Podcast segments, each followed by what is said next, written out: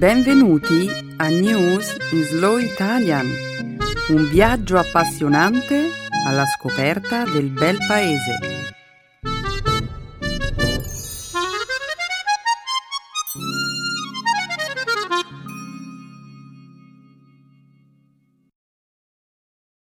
Oggi è giovedì trenta aprile duemilaquindici.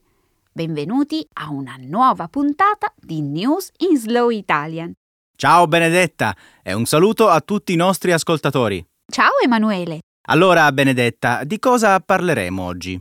Come di consueto, la prima parte del nostro programma sarà dedicata all'attualità. Oggi parleremo del violento terremoto che ha colpito il Nepal lo scorso sabato, devastando la vita di milioni di persone. Ricorderemo inoltre il centesimo anniversario del massacro del popolo armeno ad opera dei turchi ottomani. Più avanti, nel corso della trasmissione, ci occuperemo di un sondaggio che esplora l'importanza sociale dei valori ambientali. Infine, commenteremo i risultati di una serie di analisi di laboratorio effettuate su alcune bottiglie di champagne provenienti da un naufragio risalente a centosettanta anni fa. Mi chiedo che sapore possa avere uno champagne di centosettanta anni. Beh, avremo modo di approfondire quest'ultima notizia più avanti. Per il momento continuiamo a presentare la puntata di oggi.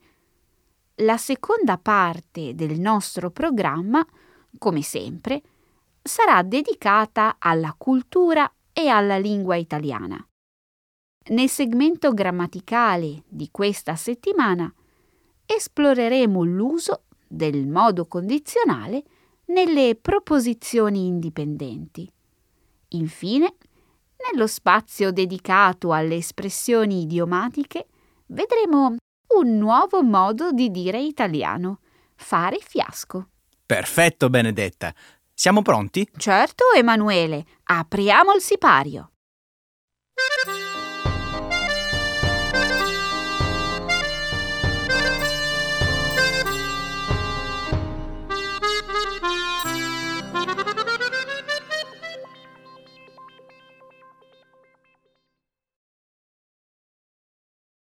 Milioni di persone colpite da un violento terremoto in Nepal.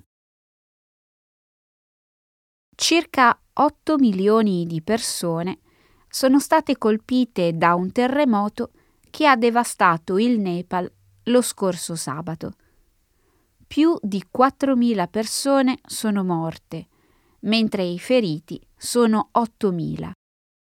Il primo ministro, Sushil Koirala, ha detto che il bilancio delle vittime potrebbe presto salire a diecimila. Il sisma, che ha fatto registrare una magnitudo di sette virgola otto, ha distrutto numerosi edifici a Kathmandu e ha gravemente colpito diverse zone rurali del paese. L'intera regione ha continuato a registrare una serie di scosse di assestamento. L'acqua e l'elettricità ormai scarseggiano e si teme il diffondersi di malattie infettive.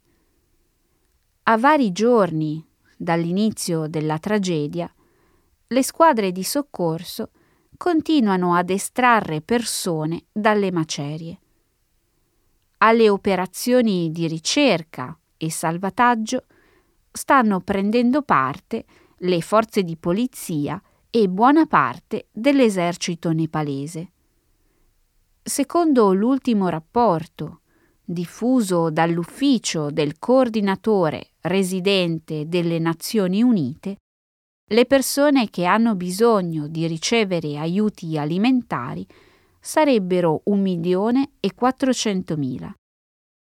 Il governo nepalese ha fatto appello alla solidarietà internazionale. I primi aiuti stanno arrivando dall'India, dalla Cina, dal Regno Unito e dagli Stati Uniti. Migliaia di morti, oltre un quarto della popolazione nepalese vittima della tragedia. Questo è il terremoto più devastante che abbia colpito il paese negli ultimi ottantuno anni. Il sisma ha inoltre scatenato una serie di valanghe, causando la morte di diciotto persone sul Monte Everest, in quella che è diventata la più grave sciagura nella storia della vetta più alta del mondo. Una tragedia terribile. Per fortuna, oltre duecento persone che erano rimaste intrappolate sulla montagna sono già state tratte in salvo. Sono contento di sentire che c'è almeno qualche buona notizia. Ma in alcune remote regioni rurali del Nepal, nei pressi dell'epicentro del terremoto, la situazione è davvero critica. Alcuni villaggi al momento sono molto difficili da raggiungere e sono rimasti isolati a causa delle frane, e il maltempo ha impedito agli elicotteri di accedere alle zone colpite. Molte persone hanno perso il loro bestiame e rimarranno presto senza cibo. Sì, molti sopravvissuti sono rimasti senza casa e senza cibo. Anche nelle aree urbane la situazione è drammatica. Molte persone passano la notte all'aperto, troppo spaventate per fare ritorno nelle loro abitazioni. Lo immagino. Nel frattempo le squadre di soccorso continuano ad estrarre corpi senza vita dalle macerie. È possibile che alcuni sopravvissuti siano ancora intrappolati tra le rovine degli edifici, ma per quanto tempo ancora potranno resistere? Non lo so, Emanuele. Gli ospedali locali, inoltre, non sono in grado di far fronte al numero enorme di persone che hanno bisogno di cure mediche. Il Nepal ha bisogno di tutto: coperte, elicotteri, medici, autisti. E noi imploriamo la comunità internazionale: per favore, aiutate il Nepal.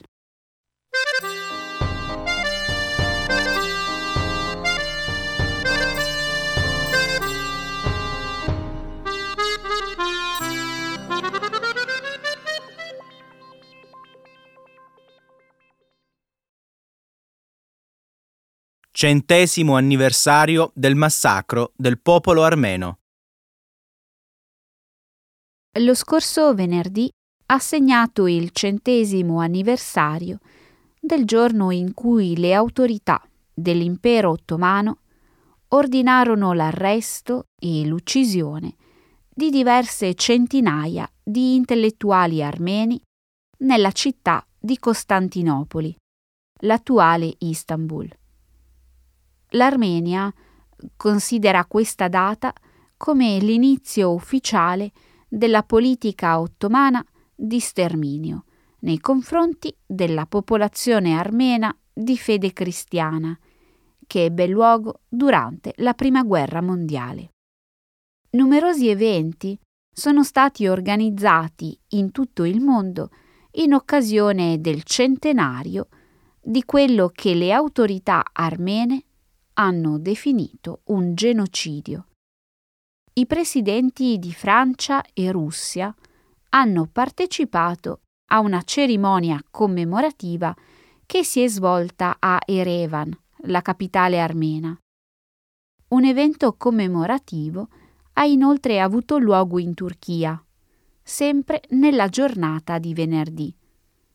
Il primo ministro turco, Ahmet Davutoğlu, ha detto che il suo paese condivide il dolore degli armeni.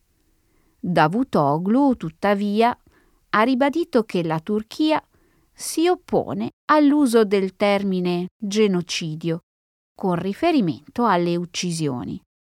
Una scelta, questa, che ha incrinato le relazioni tra i due paesi.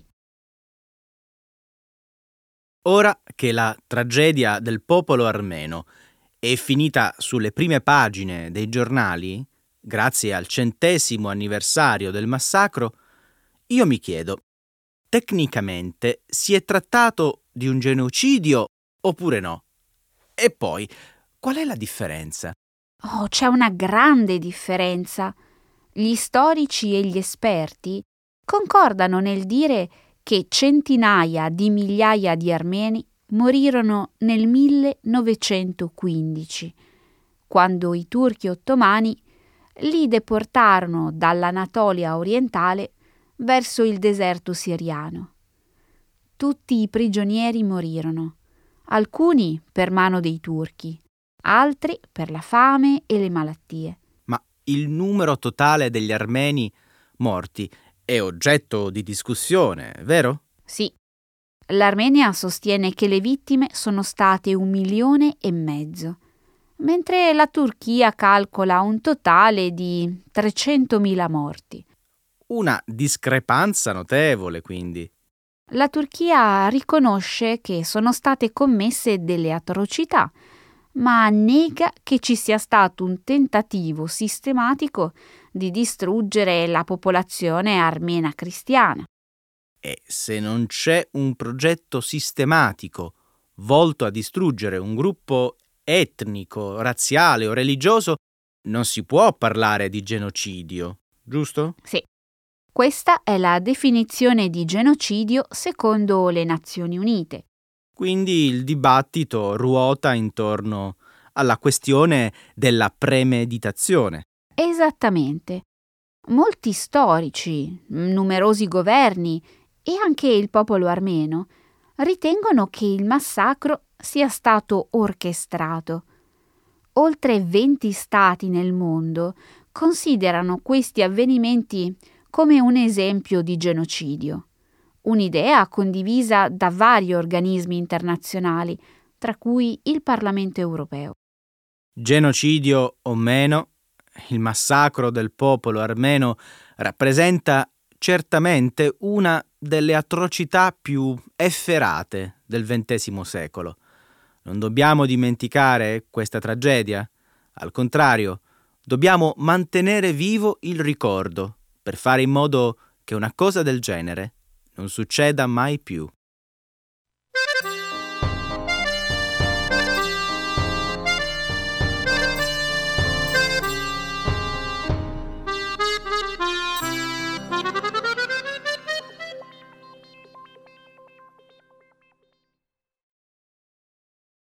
Un sondaggio fa luce sull'importanza dei valori ambientali nella società. Lo scorso ventidue aprile si è celebrata la Giornata della Terra, una ricorrenza annuale durante la quale si organizzano numerosi eventi in tutto il mondo al fine di sensibilizzare l'opinione pubblica verso la tutela dell'ambiente. In occasione dell'appuntamento di quest'anno, la società di ricerca tedesca G F K ha pubblicato un sondaggio che rivela quale sia l'importanza sociale dei valori ambientali in vari paesi del mondo. La G F K ha intervistato un campione di oltre ventottomila persone dai quindici anni in su, in ventitré paesi, chiedendo loro di esprimere il proprio livello di accordo con una serie di affermazioni specifiche.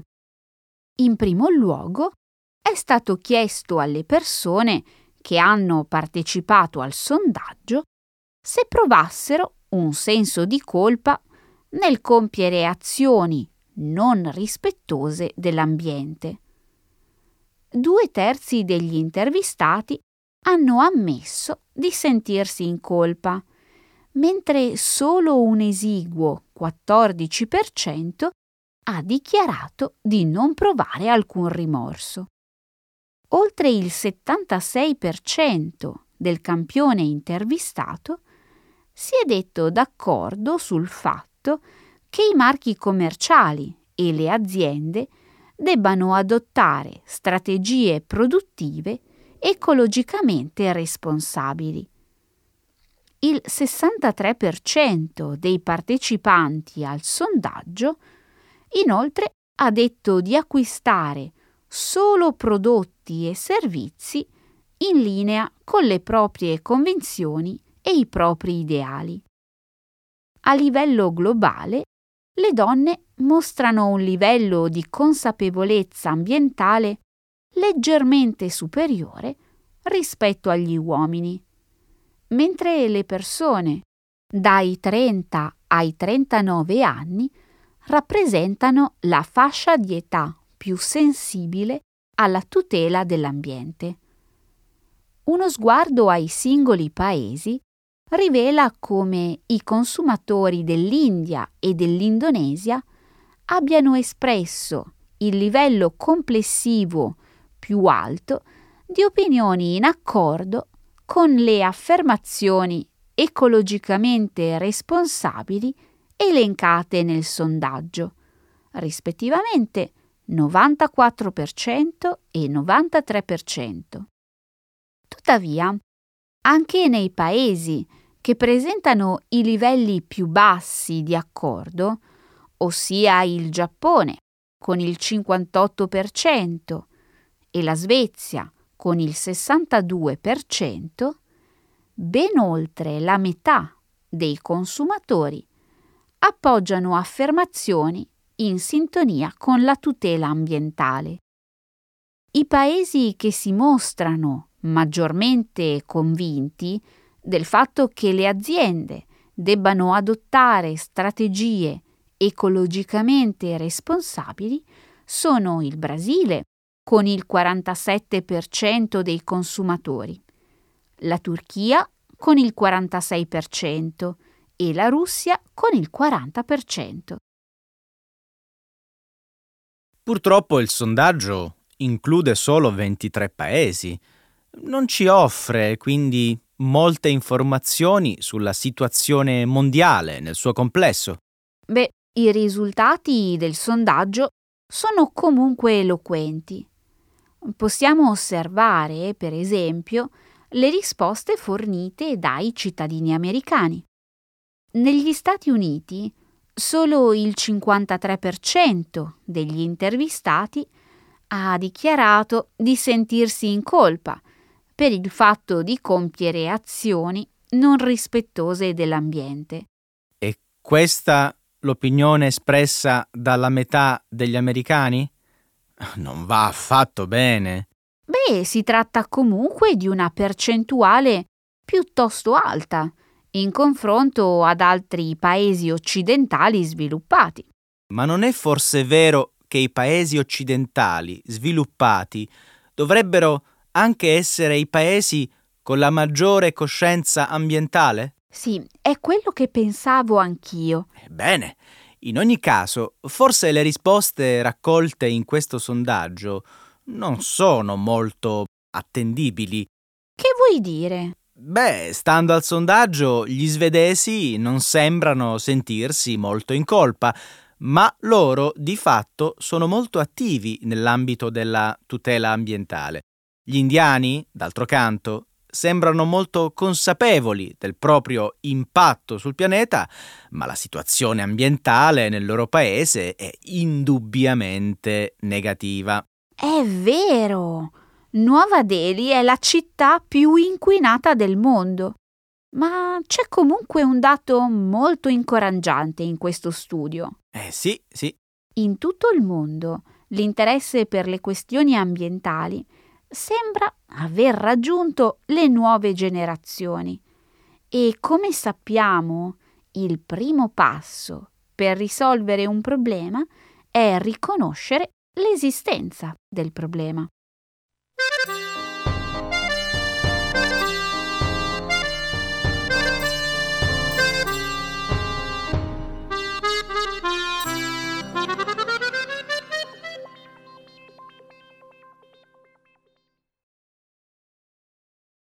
un gruppo di scienziati analizza bottiglie di champagne provenienti da un naufragio risalente a centosettanta anni fa. La rivista Proceedings of the National Academy of Sciences ha recentemente pubblicato uno studio che riporta i risultati di una serie di analisi sensoriali e chimiche eseguite su alcune bottiglie di champagne risalenti a centosettanta anni fa. Le bottiglie analizzate provengono da un naufragio avvenuto attorno al milleottocentoquaranta, al largo delle coste dell'arcipelago Åland in Finlandia. Nel mese di luglio del duemiladieci, un carico di centosessantotto bottiglie di champagne venne rinvenuto nel Mar Baltico, a cinquanta metri di profondità. Un campione di tre bottiglie, tutte con il marchio Veuve Clicquot, è stato analizzato in laboratorio e confrontato con la produzione recente della stessa azienda. Il team di esperti enologi e ricercatori che hanno realizzato le analisi erano alla ricerca di informazioni sui metodi di vinificazione del passato. Gli scienziati hanno scoperto che la composizione del vino contenuto nelle bottiglie recuperate era sorprendentemente simile ai campioni contemporanei, ma hanno anche rilevato alcune differenze significative. La percentuale di zucchero, ad esempio, era un tempo molto elevata, superiore a quella contenuta nella maggior parte dei vini da dessert oggi in commercio. I ricercatori hanno anche individuato alcune tracce di arsenico, una probabile conseguenza dell'impiego di sali di arsenico utilizzati all'epoca per tenere sotto controllo i parassiti dei vigneti. Nel liquido è stata anche rilevata la presenza di livelli sorprendentemente alti di piombo e ferro, metalli probabilmente provenienti dalle botti nelle quali il vino veniva conservato prima dell'imbottigliamento. Allora, che sapore ha questo champagne? Simile ai frutti di mare, probabilmente? Oh, niente affatto, Emanuele. In realtà il vino si è conservato ottimamente. Andiamo! Non mi dirai che dopo tutti questi anni, in fondo al mare, le bottiglie erano ancora in buone condizioni? Oh, sì! Di fatto, la maggior parte di quelle bottiglie sono in ottime condizioni. Le temperature basse e costanti, la pressione elevata, l'assenza di luce intensa. Insomma, l'ambiente sottomarino è praticamente perfetto per la conservazione del vino. Hmm, interessante. E per di più, alcune di quelle bottiglie sono state vendute all'asta nel duemilaundici per decine di migliaia di euro. Wow! Ma come si può pagare così tanto per uno champagne incredibilmente dolce e che contiene pure piombo e ferro? E che non ha nemmeno molte bollicine, dato che il gas è progressivamente uscito attraverso il sughero dei tappi. Davvero non mi sembra molto invitante. Per l'analisi scientifica, certo, ma per gustarlo con gli amici? Allora sarai sorpreso nel sentire quello che gli esperti hanno detto dopo aver assaggiato il liquido. A quanto pare era fantastico. C'erano note di tabacco e cuoio e il sapore del vino rimaneva intatto per due o tre ore. Oh, allora posso immaginare l'inizio di una nuova moda. vini esotici di lunga tradizione per i ricevimenti e le feste più stravaganti, champagne lasciato invecchiare per anni in fondo al mare, bottiglie ricche di storia per chi ama l'avventura.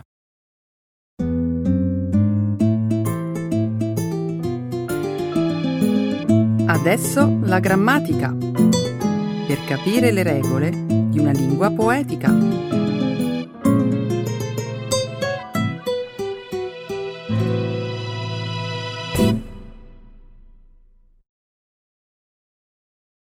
The conditional mood in independent clauses. Benedetta, vorrei una tua opinione. Che ne pensi del Parco Nazionale delle Cinque Terre? Dicono che sia un posto meraviglioso. Oh, sì, è vero, è un luogo incantevole. Ci sono stata in vacanza qualche anno fa. Che bello! Vorrei andarci anch'io. Mi piacerebbe molto poter visitare questo angolo d'Italia che non ho ancora esplorato. Allora faresti bene a organizzarti, perché ti garantisco che è davvero emozionante ammirare le colline che scendono a precipizio verso il mare. Ho sentito dire che la viabilità stradale è davvero pessima in quei luoghi.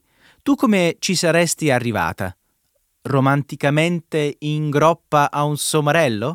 Beh, se avessi visitato le Cinque Terre nell'Ottocento, sicuramente avrei viaggiato a piedi o a cavallo.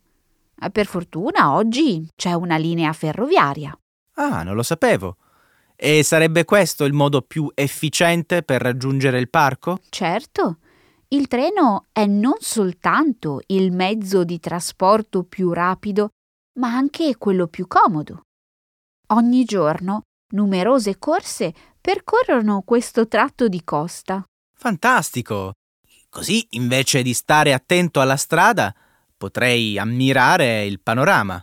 Oh sì, è bello contemplare i colori del mare, la costa frastagliata e le montagne coperte di vigneti.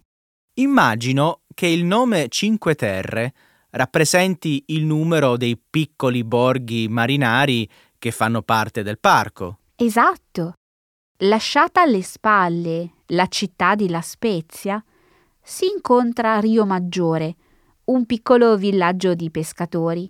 E sai cosa si racconta? Che cosa? Secondo un'antica leggenda, nell'ottavo secolo dopo Cristo, in quelle terre trovò rifugio un gruppo di greci in fuga dalle persecuzioni di un imperatore bizantino. Dunque sarebbero stati i greci a fondare questo villaggio. Ma pensi che sia davvero possibile? Ah, non lo so. Fatto sta che oggi Riomaggiore è un caratteristico borgo fatto di case alte e strette che sembrano volersi arrampicare sulle rocce per ammirare il tramonto. Andiamo avanti. Sarebbe giusto parlare anche degli altri paesini. È vero. Dunque, proseguendo nel nostro viaggio, vedremmo Manarola e Corniglia, famose per la qualità dei prodotti agricoli, per i panorami mozzafiato e per le loro origini risalenti all'epoca romana. Anche in questo caso si tratterebbe di leggende? Oh no, esistono delle prove. Durante gli scavi di Pompei sarebbero state scoperte alcune anfore che recavano inciso il nome del luogo di provenienza, ovvero Cornelia. Mi parleresti ora degli altri due villaggi? Certo. Vernazza è un borgo medievale con torri d'avvistamento, una chiesa in stile gotico, una piazzetta e tante case che si affacciano sul porto. Immagino che sia questo il villaggio più amato dai turisti. È vero, anche se molta gente preferisce soggiornare a Monterosso, l'ultimo paesino del Parco delle Cinque Terre.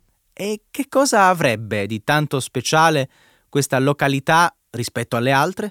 Beh, possiede una spiaggia abbastanza estesa. È una località prettamente turistica, sicuramente più attrezzata rispetto ai paesi limitrofi. Lo sai che non mi hai ancora detto qual è il tuo borgo preferito? Oh, per me sarebbe davvero difficile sceglierne uno, perché mi stanno tutti a cuore. Che ne diresti se ne riparlassimo dopo il tuo viaggio? Ecco le espressioni, un saggio di una cultura che ride e sa far vivere forti emozioni.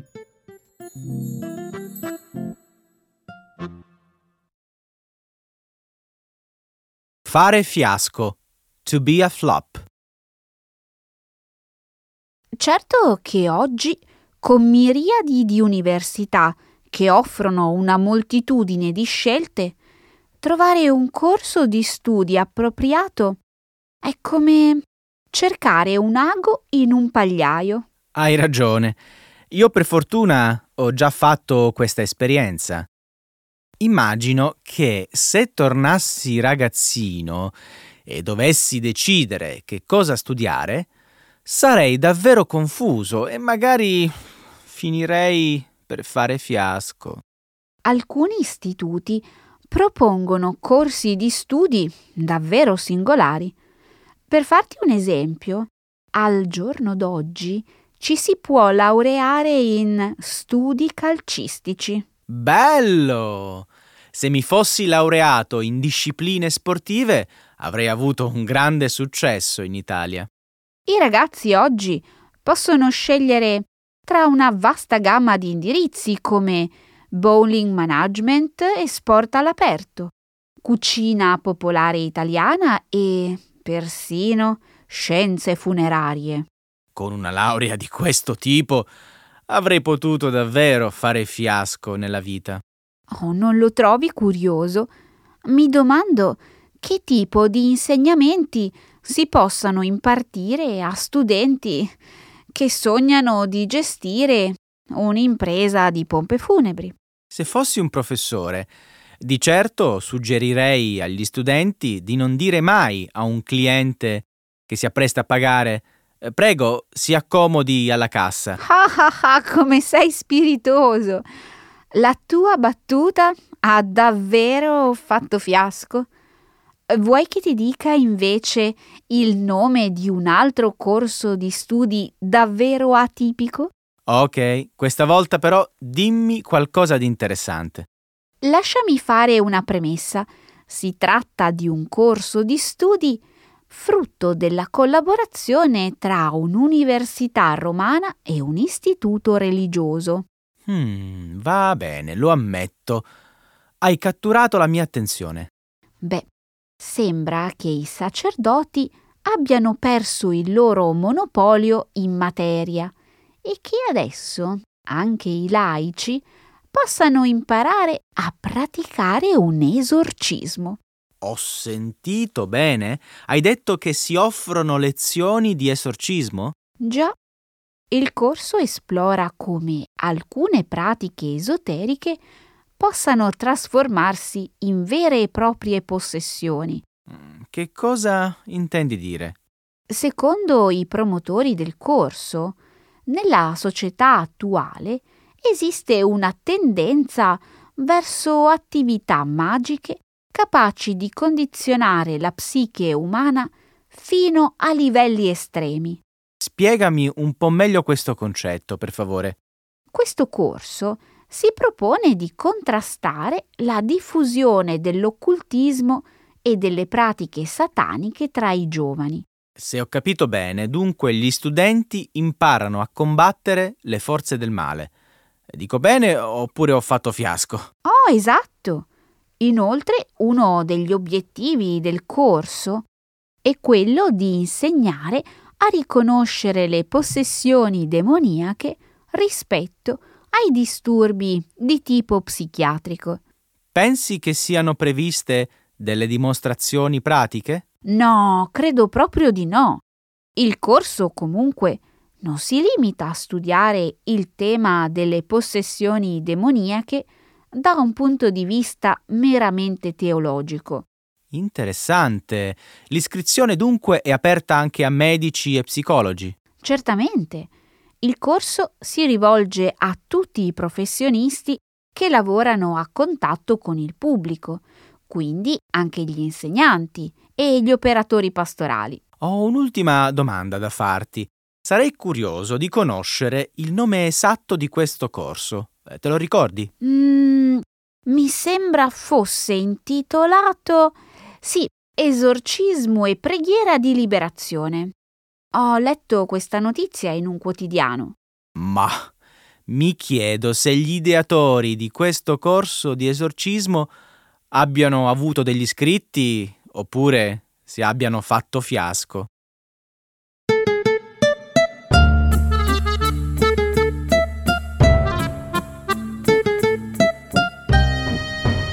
E anche oggi, Emanuele, il nostro tempo, ahimè, è terminato. Sì, salutiamo tutti i nostri migliaia, migliaia di ascoltatori in giro per il mondo che ogni settimana ascoltano News in Slow Italian. E allora li aspettiamo anche la prossima settimana e buona settimana a tutti. Ciao!